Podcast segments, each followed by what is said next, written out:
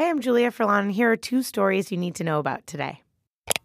If you've been alive this summer, it is very likely that you have seen stuff on TV and radio and on the internet about straws. For some reason, this summer was the time that people decided that plastic straws are evil. And I agree, ban them. A few months ago, Starbucks announced it was phasing out its straws for these weird little sippy cup things. And shortly after, Marriott and IKEA announced phase outs of straws. And then this week, lawmakers in California approved a bill that would require customers at dine in restaurants to specifically ask for straws if they want them. And then there was the backlash from the plastic industry, from libertarians, and from people with disabilities who need bendy straws to drink. It's also spurred a fiery debate about how many straws are actually used every day, and it inspired scammers to sell metal straw knockoffs. BuzzFeed News wanted to learn a little bit more about how people actually feel about straws, so we commissioned the first ever national poll about plastic straws. You could call it a straw poll. Out of over 2,000 responses, we found that over 95% of people have used straws and that most people are open to cutting back their usage.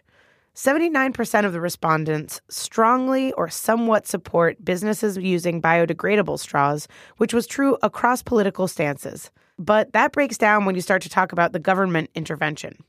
56% of Democrats supported government bans on plastic straws, while around 40% of Republicans supported it. The survey also found that on average, Americans use about 2.8 plastic straws a day, which, if we extrapolate a lot, we can assume means that Americans use about 130 million straws a day which is a lot, but it's also way fewer than 500 million, which is the figure that I've seen floating around everywhere. So, has all of this hubbub made people change their habits? The survey results show that most Americans have tried at least one plastic straw alternative, the most common being paper straws, which are cute and not as bad as everybody says. But you know what? Pro tip metal straws. I have a metal straw. It's delicious. I love it. I highly recommend it. Just so that people in America don't feel alone, Australia is also having a wild political time right now.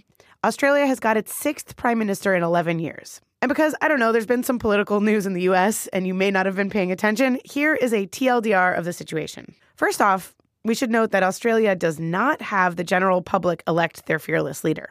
Instead, whichever political party wins the most seats from the general election is the party that forms the government. So the parties can change Australia's leadership completely on a whim which, guess what? They do. So here's what happened. Last week, Malcolm Turnbull was sitting pretty in his prime minister chair, just like, hey, I'm prime minister. Then rumors started swirling around that conservative minister Peter Dutton was ready to challenge Turnbull for the top job. Turnbull's reaction was to call a shock vote on the leadership. And guess what? He won. But Dutton refused to back down. He resigned as minister and continued to rally supporters. A bunch of other ministers resigned and chaos ensued, and then more ministers resigned, and people thought that Turnbull was absolutely toast. Then two more contenders for leadership stepped up to the plate. They were Liberal Deputy Julie Bishop and Treasurer Scott Morrison. Turnbull said that he would step down if the party room decided that they needed another leadership vote. So Dutton's supporters got enough signatures on a petition to have another meeting, and the party agreed to vote again on their leadership, and Turnbull stayed true to his word and stepped down.